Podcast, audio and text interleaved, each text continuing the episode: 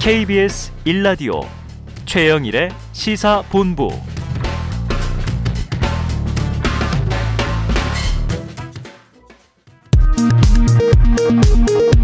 이 시각 라디오 정보센터 뉴스입니다. 문재인 대통령과 청와대가 국민의힘 윤석열 대선 후보 등 야당 대선 후보들에게 문재인 대통령의 축하 메시지를 전하는 방안을 고려 중인 것으로 알려졌습니다. 문 대통령은 관리에 따라 이철이 정무수석을 통해 난을 보내며 축하의 뜻을 전달할 것으로 예상됩니다. 박향 중앙사고수습본부 방역총괄반장은 오늘 열린 정례 브리핑에서 지난 5주간 코로나19로 사망한 452명을 분석해보면 예방접종을 완료하지 않은 경우가 325명, 71.9%이고 60대 이상이 405명으로 89.6%라고 밝혔습니다. 제이크 설리번 미 백악관 국가안보 보좌관은 현지 시간 7일 CNN에 출연해 중국과 첨예한 안보 현안으로 번진 타이완 문제와 관련해 미국 정부는 하나의 중국 원칙을 존중한다는 입장을 재확인했습니다. 경찰청은 단계적 일상회복 시행 첫 주인 지난 1일부터 어제까지 모두 2,844건의 음주운전을 적발했다고 밝혔습니다. 토요일인 지난 6일의 적발 건수가 514건으로 가장 많았고 2,091건은 면허 취소 수준이었습니다. 지금까지 라디오 정보센터 조진주였습니다.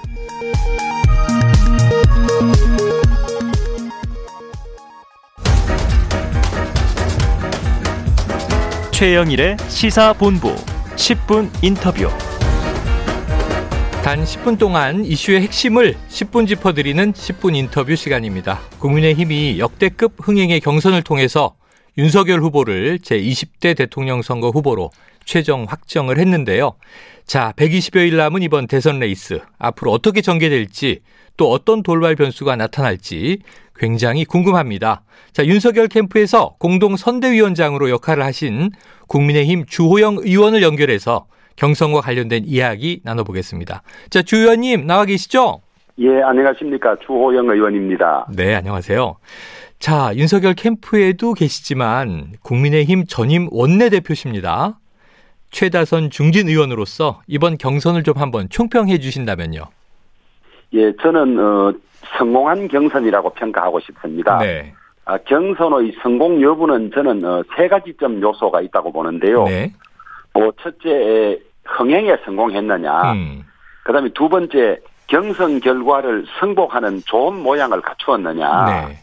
그다음에 세 번째 원팀이 구성되느냐 이 세 가지로 아하. 보는데요. 네. 지금까지는 어, 흥행에는 대단히 성공을 했고요. 네. 또 경선에도 어, 모든 후보들이 승복을 한 그런 상황이고 네. 하기 때문에 지금까지는 아주 잘 됐다고 음.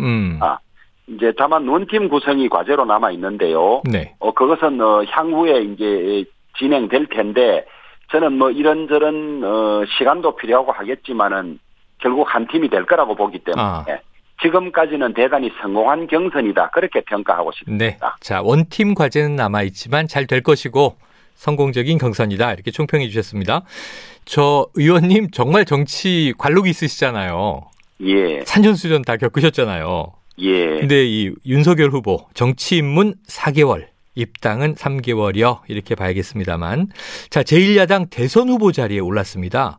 그렇다면 이게 어떤 의미가 있는 건지 또 이 원동력과 저력은 무엇이었는지 한번 분석해 주시죠. 예, 우리 헌정 사상 어, 국회의원 경험이 전혀 없는 영선에 네. 또 최단 기간에 대선 후보가 됐는데 네. 저는 어, 이것은 국민들이 불러낸 상황이다. 음. 아, 그렇게 평가를 합니다.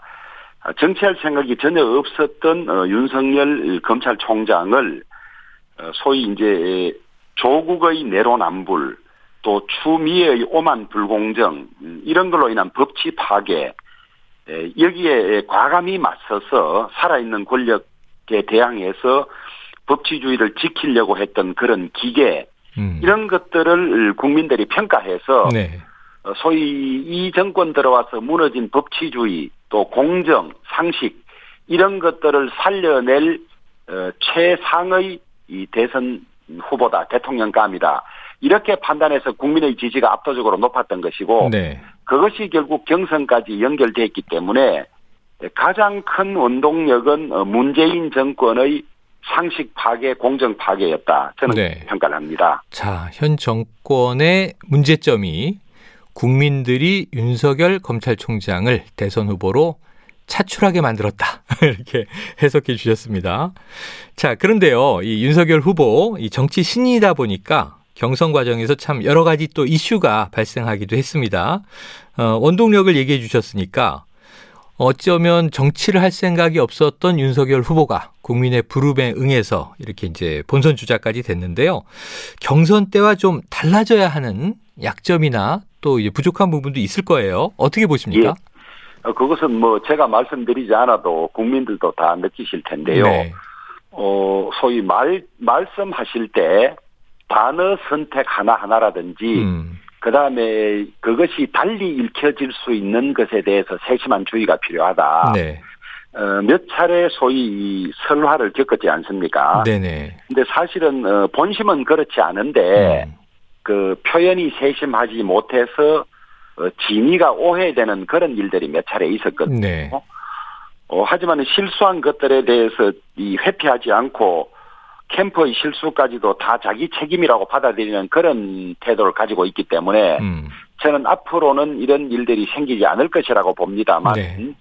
어, 일반인이었을 때의 화법과 정치인은 모든 국민들에게 에, 공정하게 대해야 하고 그 말씀이나 이런 걸로 섭섭하거나 그다음에 불편을 느끼는 국민들이 없어야 하는 화법이어야 하기 때문에 네. 그런 점에 대해서 각별히 더 유념해 주셨으면 좋겠습니다. 네, 그래요. 자, 경선에 참여한 후보들은 모두 결과에 깨끗이 승복하겠다. 이렇게 즉시 밝히면서 말씀하셨던 아까 잘된 경선의 두 번째 조건은 충족을 했는데요. 근데 이제 세 번째 과제, 원팀 과제 말씀해 주셨어요. 이 홍준표 의원이 앞으로의 역할에 대해서 이 선을 그은 것 아니냐. 또 이 홍 후보 무야홍하고 지지했던 일부 2030 젊은 당원들이 좀 탈당 행렬이 이어지는 거 아니냐 이런 우려들이 보도로 나오더라고요. 후폭풍 이렇게 봐야 할지 모르겠는데 이런 문제 어떻게 보십니까? 후폭풍이라고 생각하지 않고요. 네. 어, 치열한 경선 뒤에는 어, 이 정도의 이, 저 소위 휴직이라 할까 음. 또 냉각기라 할까 이런 것은 저는 필요하다고 봅니다. 네네. 어, 어, 어, 금방 있었던 치열한 경선에서 패배한 분이 금방 무슨 내가 선대위에 들어와서 이 선거에 앞장서겠다 이러기가 쉽지 않지 않습니까? 네네. 그래서 시간이 좀 필요할 것 같고 음. 저는 어, 우리 홍준표 후보를 비롯한 음, 유성민 원희룡 후보들도 네. 정권 교체에 대한 일념은 뭐 똑같고 네. 또 우리 당에 오래 몸담았던 분들로서 애당심도 있기 때문에 음. 어, 저는 대선이 가까워지면 모두 힘을 합칠 거라고 보고 네. 또 홍준표 후보께서도 백의종군 하시겠다 그랬지 않습니까? 네. 그랬죠. 그 돕겠다는 말씀이고 네. 선대위에서 어, 무슨 핵심적인 역할을 맡느냐 안 맡느냐 음. 하는 것은 원팀이 되는데 방해는 아니라고 저는 그렇게 보고 있습니다. 네네. 그렇기 때문에 저는 우리 당은 민주당과 달리 이 경선 후유증은 없을 것이고 힘을 합친 거라는 데 대해서는 어, 추워도 의심이 없습니다. 네. 2030들이 지지하던 후보가 되지 않았다 그래서 섭섭한 마음은 있을 수 있는 네네.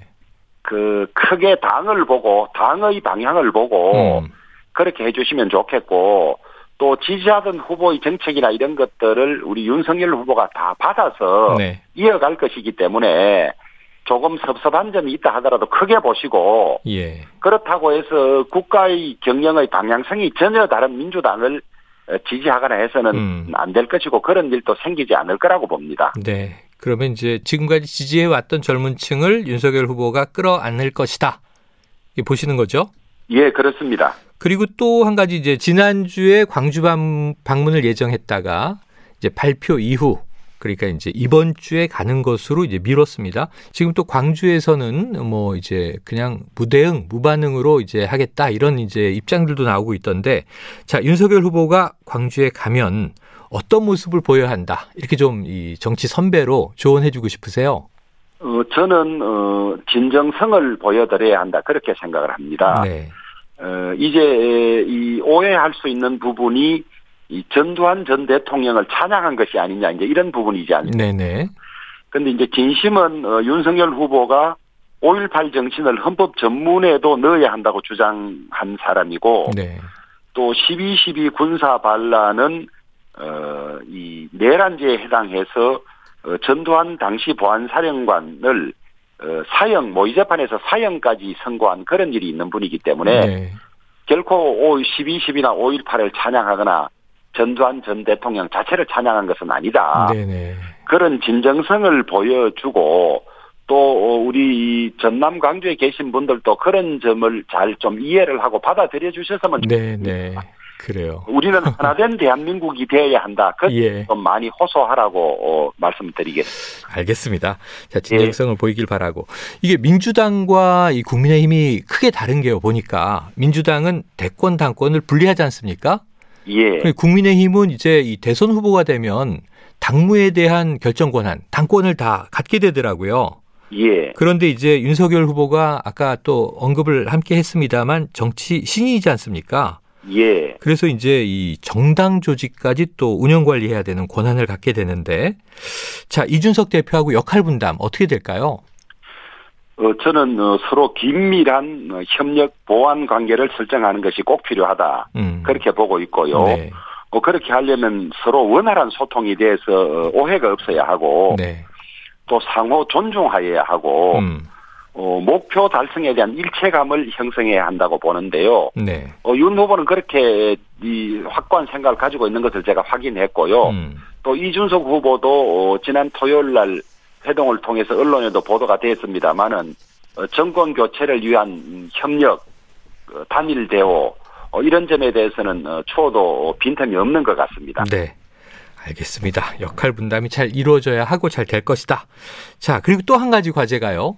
지금 이제 당 밖에 있습니다만 김종인 전 비대위원장 이 윤 후보하고 이제 몇 차례 만남을 가지기도 했는데 자, 이준석 대표는 좀 이 저 모셔와야 하는 거 아니냐 이런 입장으로 지금 해석이 되고 있습니다.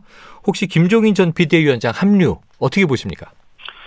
어, 김종인 비대위원장도 반드시 정권 교체돼야 된다.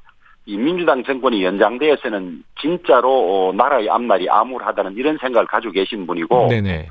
또 우리 당의 비대위원장을 하시면서 어, 지난 4.7 서울시장, 부산시장 선거를 승리로 이끄신 분 아닙니까? 네.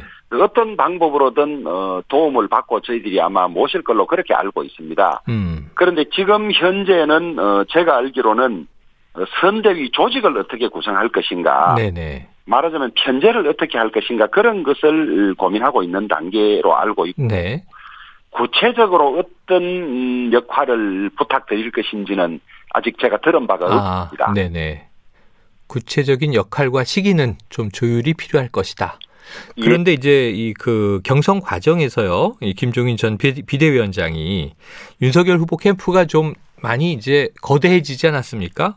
예. 그런데 이제 파리 때 하이에나 이런 표현들이 등장을 해서 좀 감정의 골이 생기지 않나 싶은데 어떻게 보세요? 잘 모르겠습니다. 네. 그다 저 캠퍼가 비대하다고 자꾸 이야기를 하시는데 네. 그 밖에 언론에 뭐 200몇 명이네 그 다 사실과 다릅니다. 아, 그렇습니까? 예. 뭐한 100여 명 채 되지 않은 걸로 제가 파악하고 어, 제가 어. 300명이 넘는다는 이야기까지 들어서요. 다만 이 돕겠다는 분들을 전부 캠퍼로 네네. 저 돕겠다 하고 무슨 이 비상근으로 특보 받고 이런 분들까지 다 넣어서 자꾸 음. 하는데요. 네네. 그건 이제 지지자들을 이야기하는 것이고 캠프 자체는 이제 100여 명 안팎 100여 명? 아, 네. 그러고 알겠습니다. 뭐 거기에서도 뭐 잘못한 사람이 있다든지 네. 또 국민들 이 시각에서 볼 때 문제가 있거나 또 뭐 과거적인 사람이라든지 있으면 또 좀 정리를 해야 되겠죠. 네. 그런- 그런데 후보가 필요하다고 해서 모셨던 분들은 음. 내가 뭐 하이에나는 아니지 않습니까? 네. 알겠습니다. 앞으로 이제 예. 또 지켜보도록 하죠. 앞으로는 캠프를 또 이제 키워야 되잖아요. 이제 선대위지 않습니까? 그렇습니다. 예. 네. 100여 명이다. 이렇게 이제 좀 공식적으로 정리해 주셨습니다. 자, 예. 끝으로 한 가지 더 여쭤볼 것이 지금 변수가 여러 가지가 생기고 있습니다. 안철수 대표가 출마 선언했지 않습니까? 예. 그런데 이 제1야당 후보가 양보해서 나로 단일화해야만 이 시대 교체 또 정권 교체가 가능하다 이런 이런 취지 발언을 했는데 앞으로 예. 단일화 여부라든가 지금 서울시장 재보선 이후에 합당이 결렬되지 않았습니까? 예. 안철수 대표와의 협력 어떻게 전망하세요? 어, 저는 안철수 대표께서도 지난 서울시장 선거에서 어, 우리 당과 단일한 경험도 있고 네, 또 정권 교체라는 대의에는 같은 마음이기 때문에 음. 저는 대선 과정에서 어떤 방식으로든 협력할 거라고 보고 있고 네. 다만 우리 후보가 지난주에 선출이 됐고 또 이 안철수 대표도 불과 일주일 전에 대선을 출마를 선언한 마당에 네. 지금 바로 무슨 단일화하자 이것은 음. 서로 예의가 아닌 것 같습니다. 네, 네. 서로 국, 국민들을 편하게 하고 대한민국을 발전시킬 수 있는 안을 가지고 국민들에게 설명을 하고 이해를 구하고 하다 보면 어느 정도 흐름이 형성되지 않겠습니까? 네, 네. 그런 흐름을 바탕으로 대선이 가까워지면 어, 그것이 단일화가 되든 뭐 어떤 방식이 되든 협력 관계가 있지 않을까 저는 그렇게 예상하고 있습니다. 네. 아, 역시 관록에 있는 정치인이셔서 시간에 맡겨야 한다. 여론의 흐름을 따라가면 답이 있을 것이다. 이렇게 얘기해 주신 것으로 이해가 됩니다. 자, 주 의원님 오늘 말씀 감사하고요. 예, 앞으로 이제 본선 과정이니까 저희가 인터뷰도 또 부탁드리고 또 이 저 윤석열 후보 모시고 함께 스튜디오로 한번 나오시죠. 예 그런 기회를 드리도록 하겠습니다. 예, 고맙습니다, 의원님. 오늘 말씀 감사합니다. 예, 감사합니다. 예, 지금까지 국민의힘 주호영 의원과 이야기 나눴습니다.